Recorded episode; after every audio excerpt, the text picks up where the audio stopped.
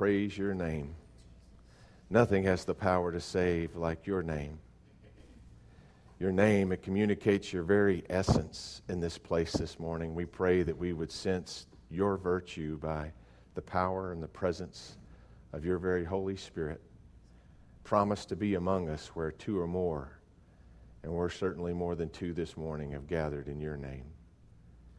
God, help us to soak in your very presence. Let us marinate in your love until we become like you, until our lives take on your very flavor. We ask it in the name of your Son, Jesus.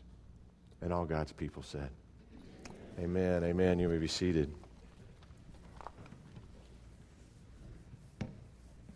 Your name, it's amazing. All that we call to ourselves just by the mention of that name, uh, Jesus. It was Jesus that told us about this communion uh, that we partake of every week. He said, Do this in remembrance of me. And we do. We take communion in remembrance of Christ every week here in this place. But did you know that when Jesus said, Do this, he said it during this week? That was when he gave us the very command. Between his triumphal entry with the palms in Jerusalem that Sunday before till the cross, in between lies that night that he gathered his disciples to himself in an upper room. And in that moment, he must have astonished them. Because after generations and generations had practiced the Passover, he suddenly redefined and answered many of its mysteries. Do this in remembrance of me. You know, we can't begin to know what this meal means for us now without understanding to some degree what the Passover meant to them then. Jesus uncovered so much that night in the upper room that he was the fulfillment of much of what this meal looked for. And then he gave it again to us as a meal to practice in his remembrance until he comes again. We still await that coming. Have you heard the news? Some have said this week that the blood moons that we're experiencing are part of that end time prophecy.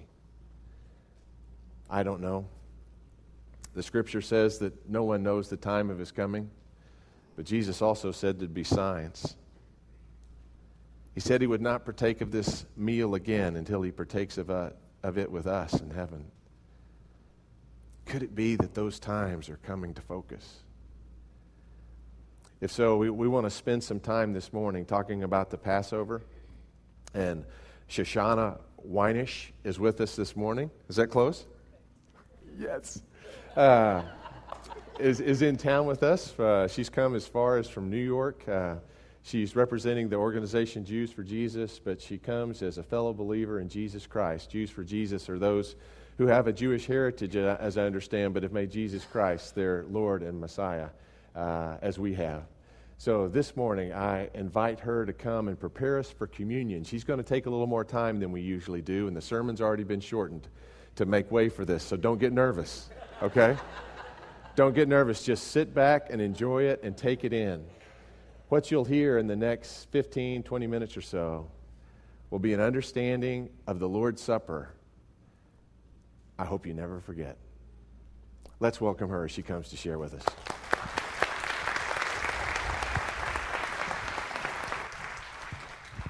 Shalom.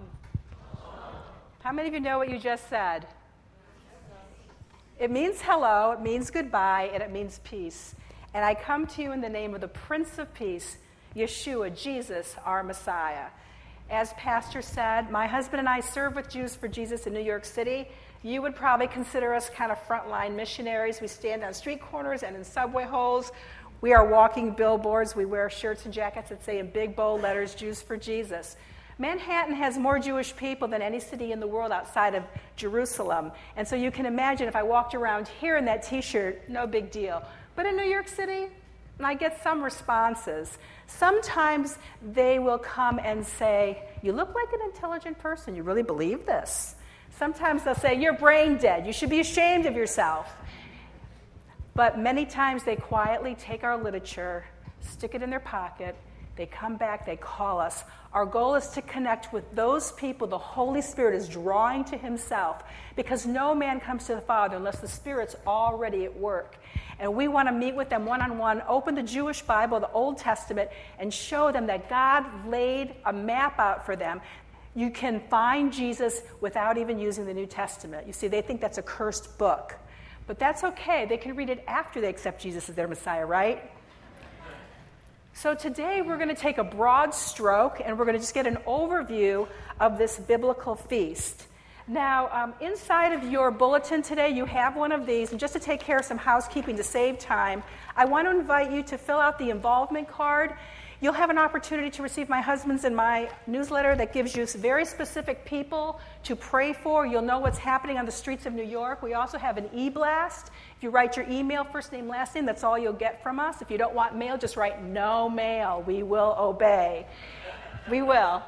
We need people praying for you. Part of the reason we do this I want to win your hearts to the cause of interceding for the lost sheep of the house of Israel. Apart from Jesus, Jewish people will be separated from God eternally.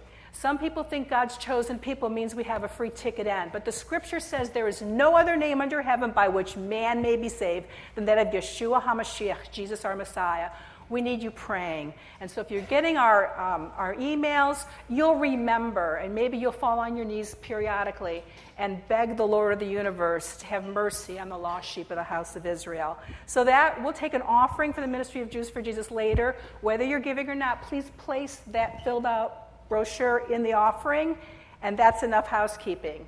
So let's talk about the Passover. You know, Passover starts tomorrow night at sundown. All Jewish holidays begin at sundown. All Jewish holidays also start with the traditional lighting of the candles. It's the duty and the honor of the woman of the house.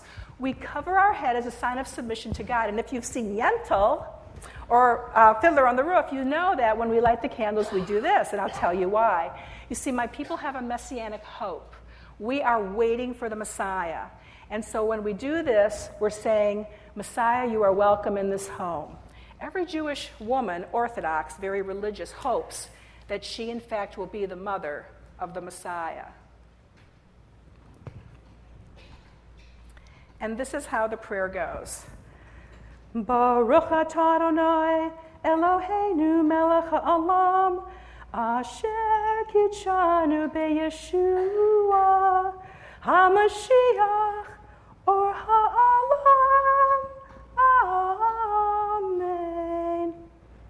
And the English is Blessed art thou, O Lord our God, King of the universe, who sanctifies us by faith in Yeshua the Messiah, the light of the world. Amen. Now, that's not how my people say it because they don't believe in Jesus. They say, Blessed art thou, O Lord our God, King of the universe, who sanctifies us by his commandments and commands us to kindle these festival lights. But I know and you know that we cannot be saved by behaving, can we? We needed the mercy and the grace of God to enter into this eternal relationship and have forgiveness of sin. Well, you can find the Exodus story in the book of Exodus, chapter 12. My people were slaves under the tyrant hand of Pharaoh. He didn't feed us, he didn't give us enough water, no sunscreen, hot, scorching sun. He beat us if we didn't work fast enough, and we had to make bricks out of straw. And worse than anything, we were not allowed to worship the one true God of Israel. Well, God raised up the deliverer, Moses. He told Moses, Go to Pharaoh and tell him, Let my people go that they may worship me in the wilderness. But Pharaoh said no, his heart was hardened. Nine times Moses continued to go back to Pharaoh and said, The Lord God says to you, Let my people go.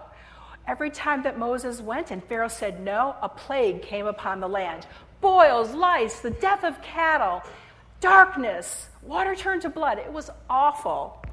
But still, Pharaoh's heart was hardened. Well, the tenth and final plague was going to come. It was horrible. It was the death of the firstborn of all man and beast in every single home.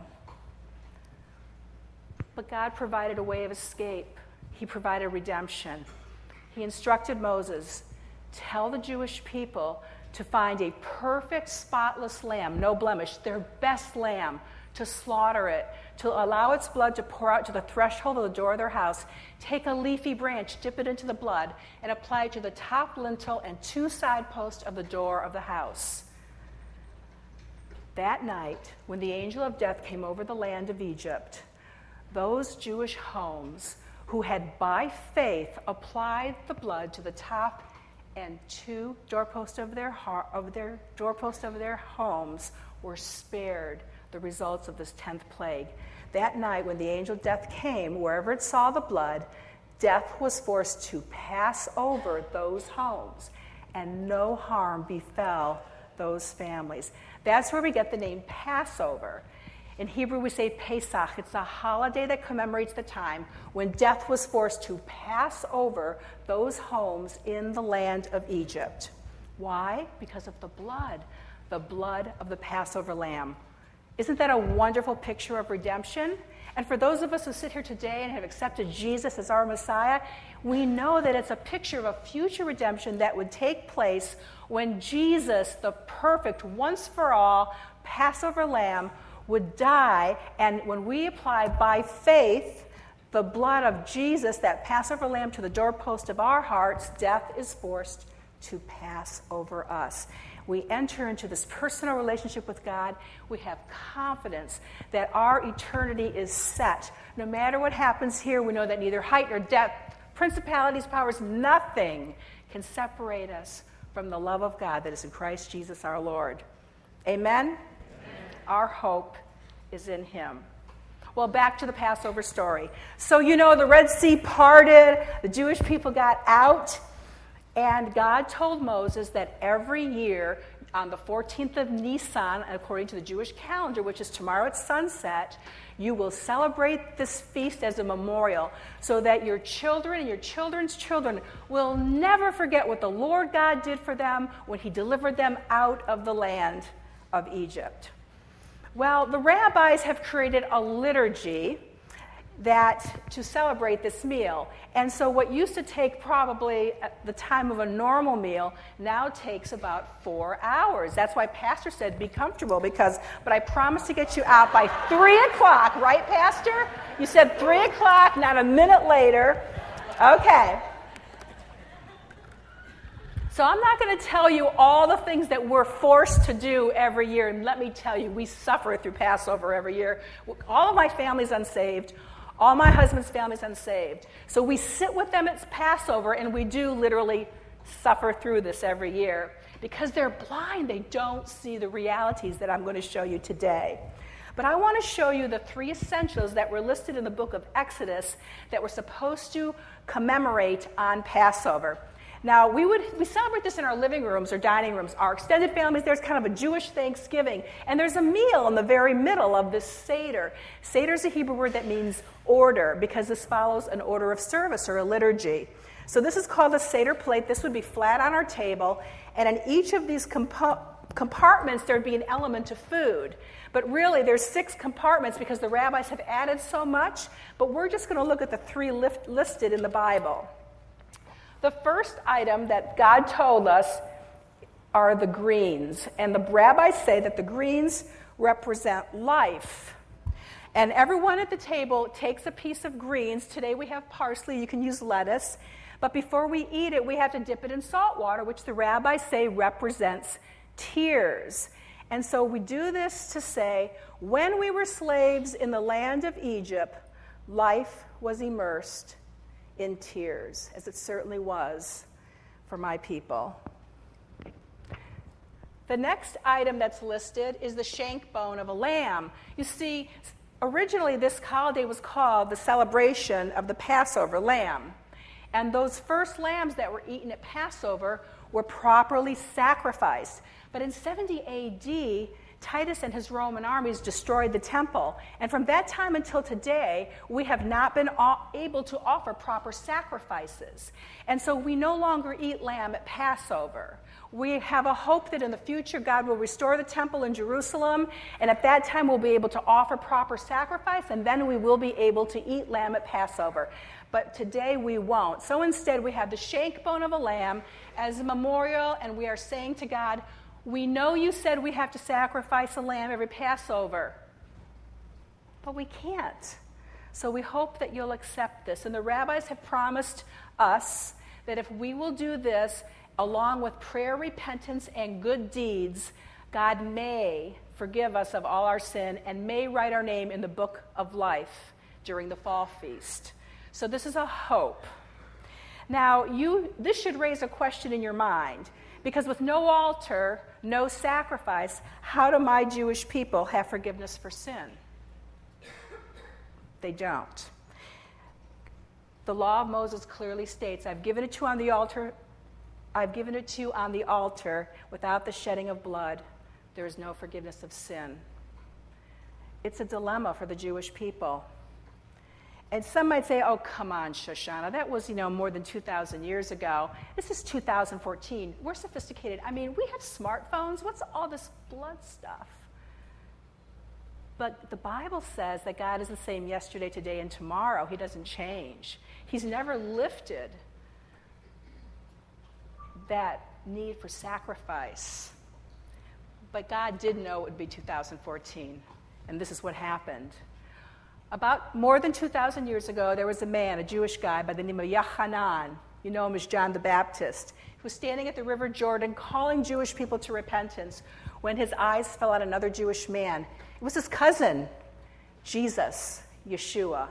And when he saw him, he said, Behold, the Lamb of God who takes away the sin of the world.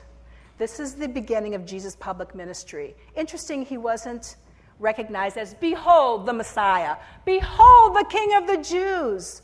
No, behold the Lamb of God who takes away the sin of the world. This is how you have redemption. This is how my Jewish people have redemption. Not by the blood of lambs and goats, but by the blood of the once for all perfect sacrifice, Jesus, our Messiah. Isn't that awesome? The third element that we're told we have to have a Passover is the unleavened bread. Now, our, the rabbis say that in our haste to leave Israel, and that night long ago, before we left Egypt, we did not have time for the bread to rise, thus, matzah. Matzah is made without leaven. The Bible tells us that leaven represents sin. So, this portrays a sinless nature. It's very interesting the way that the matzah is made. It is striped and pierced. The book of Isaiah, the prophet wrote, and by his stripes we are healed. And in the book of Zechariah, this prophet wrote, We will look upon him whom they have pierced, and they shall mourn for him as one mourns for an only son. The rabbis tell us that the matzah at Passover portrays that first Passover lamb.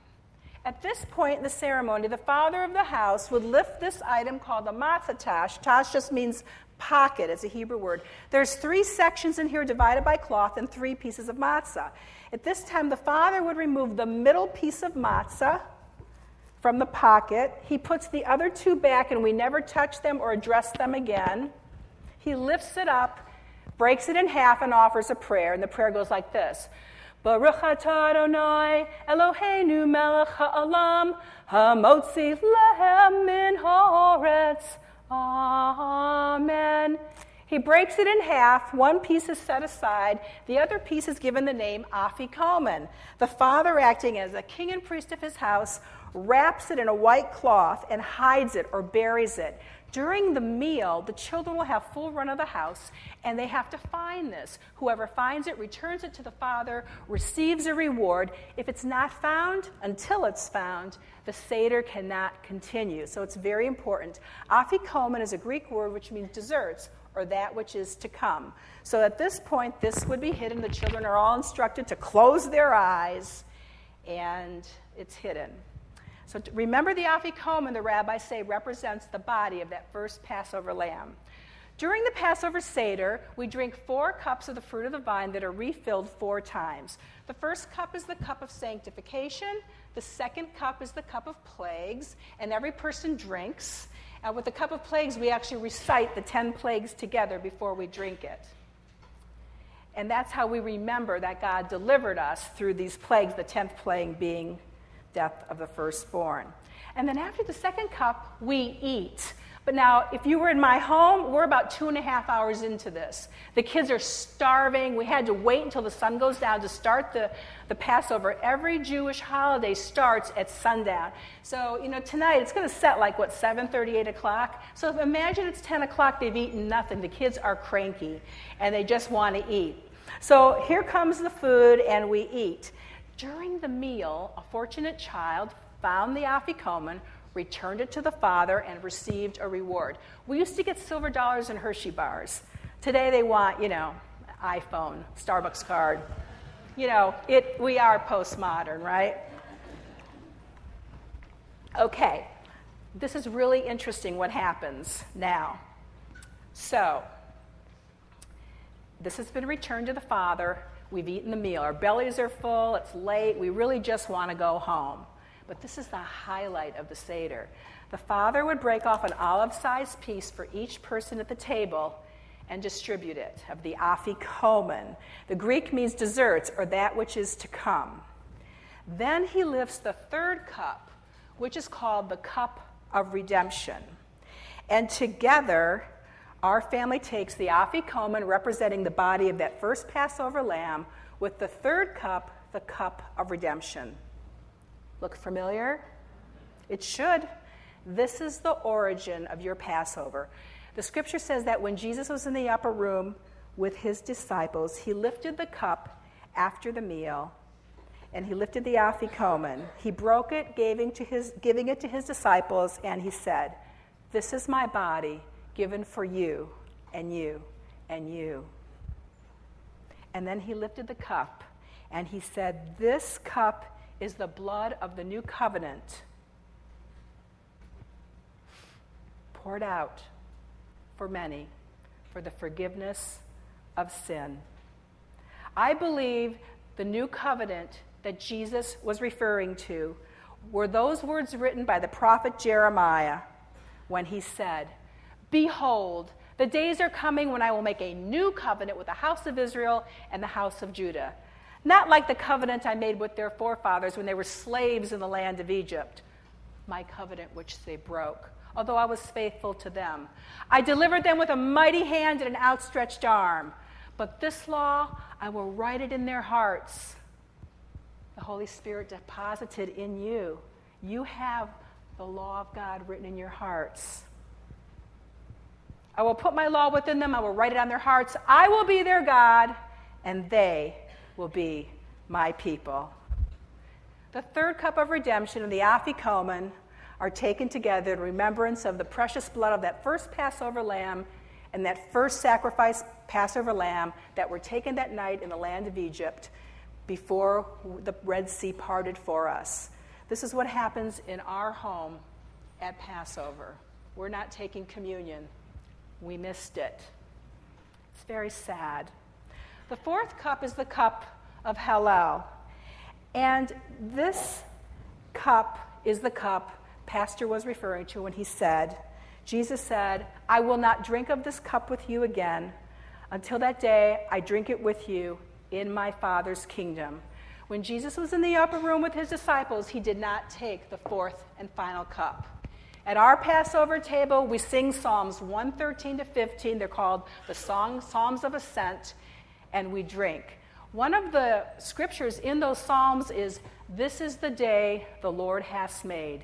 Let us rejoice and be glad in it.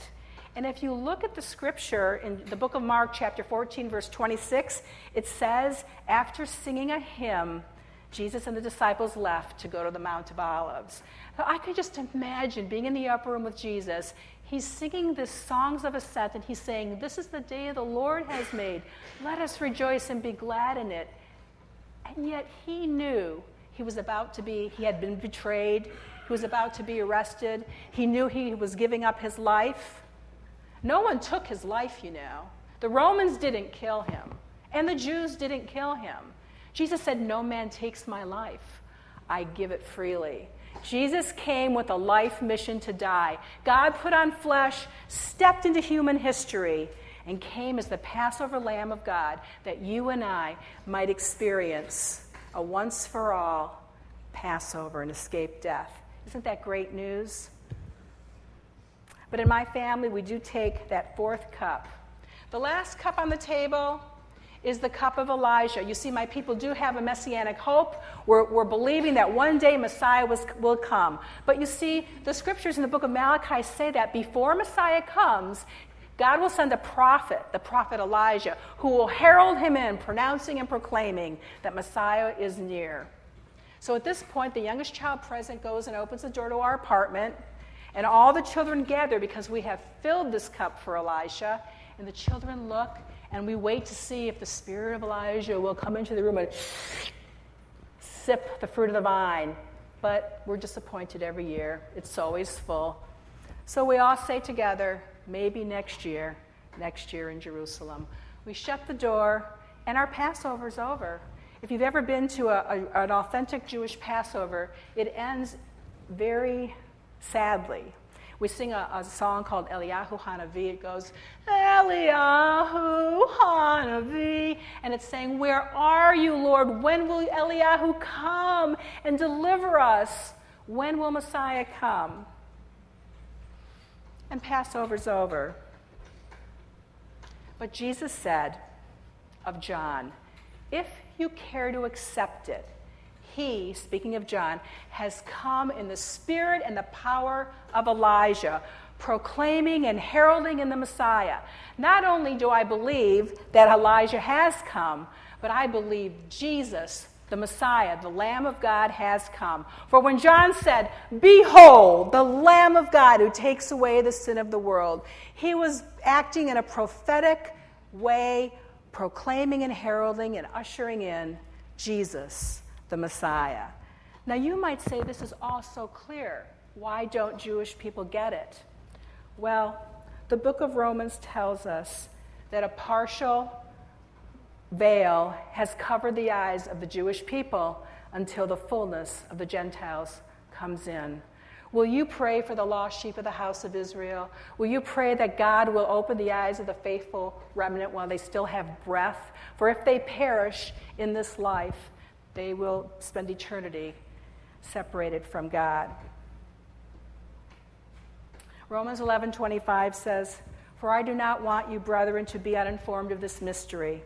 so that you will not be wise in your own estimation, that a partial hardening has happened to Israel until the fullness of the Gentiles has come in. When God removes this veil of blindness, the faithful remnant will be saved. As believers in Jesus, we have a debt of gratitude to pay Israel.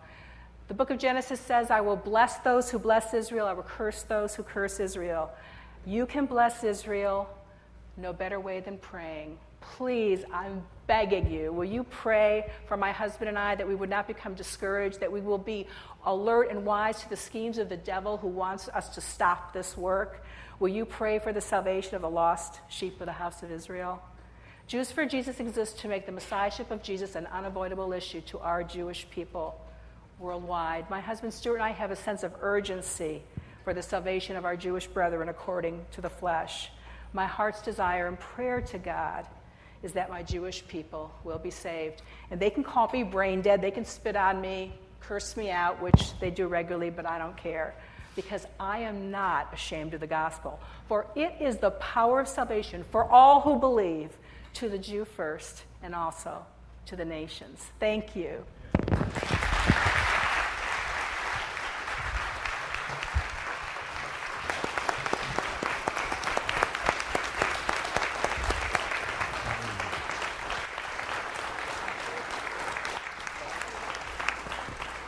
Would you join me by faith right now, those close enough to Shoshana? Would you mind if we just laid our hands on your shoulders? We pray.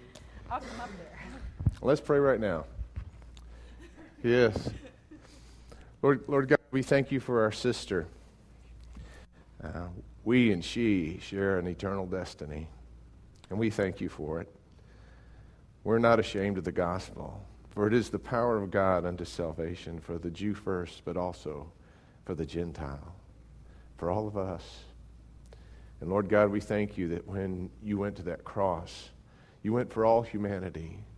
And we pray, Lord, that the worthiness of your sacrifice, our world will someday fully respond to, that you will be given what's due you our full devotion, our whole hearts. You gave your very best, and you gave your all for us.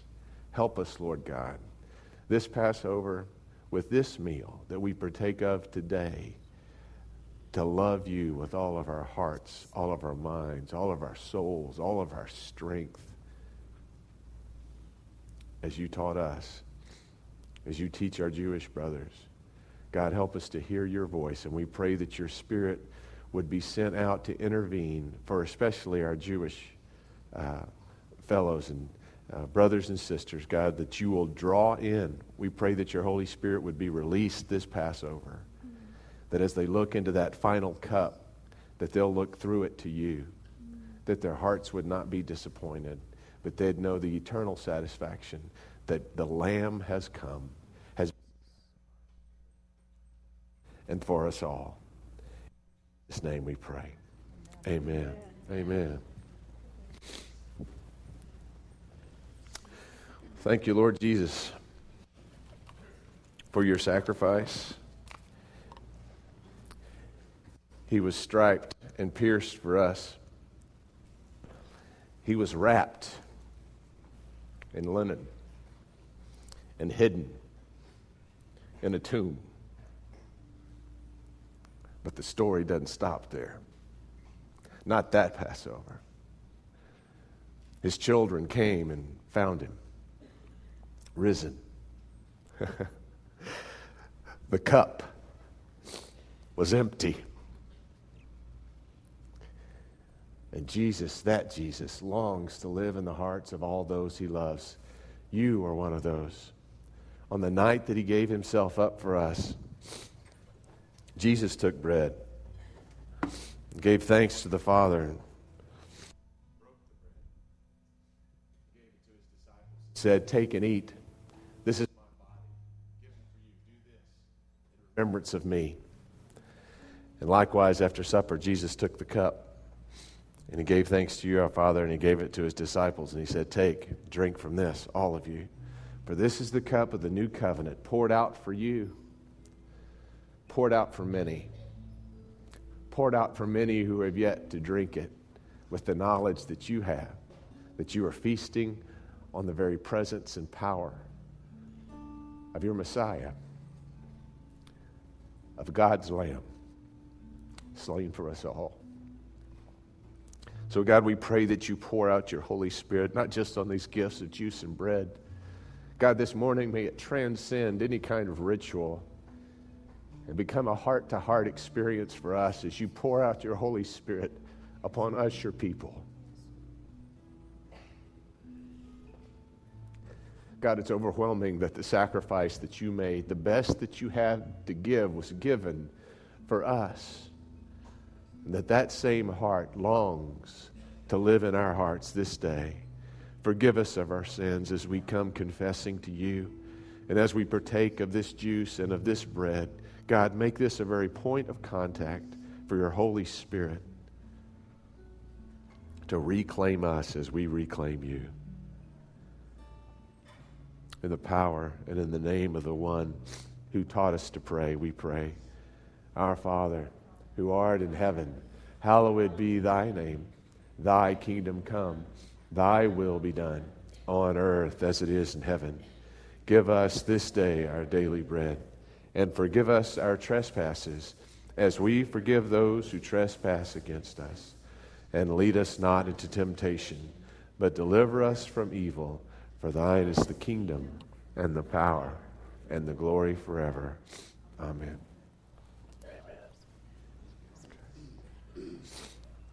We'll have three stations this morning as you come. We'd invite you to come as you exit your section to the right and come forward and partake of the station in front of your section and then return by what is your left as you sit right now, but it'll still be on your right as you return. Just continue and make a loop and come right back to your seat in an attitude of prayer. God bless you as you come to partake.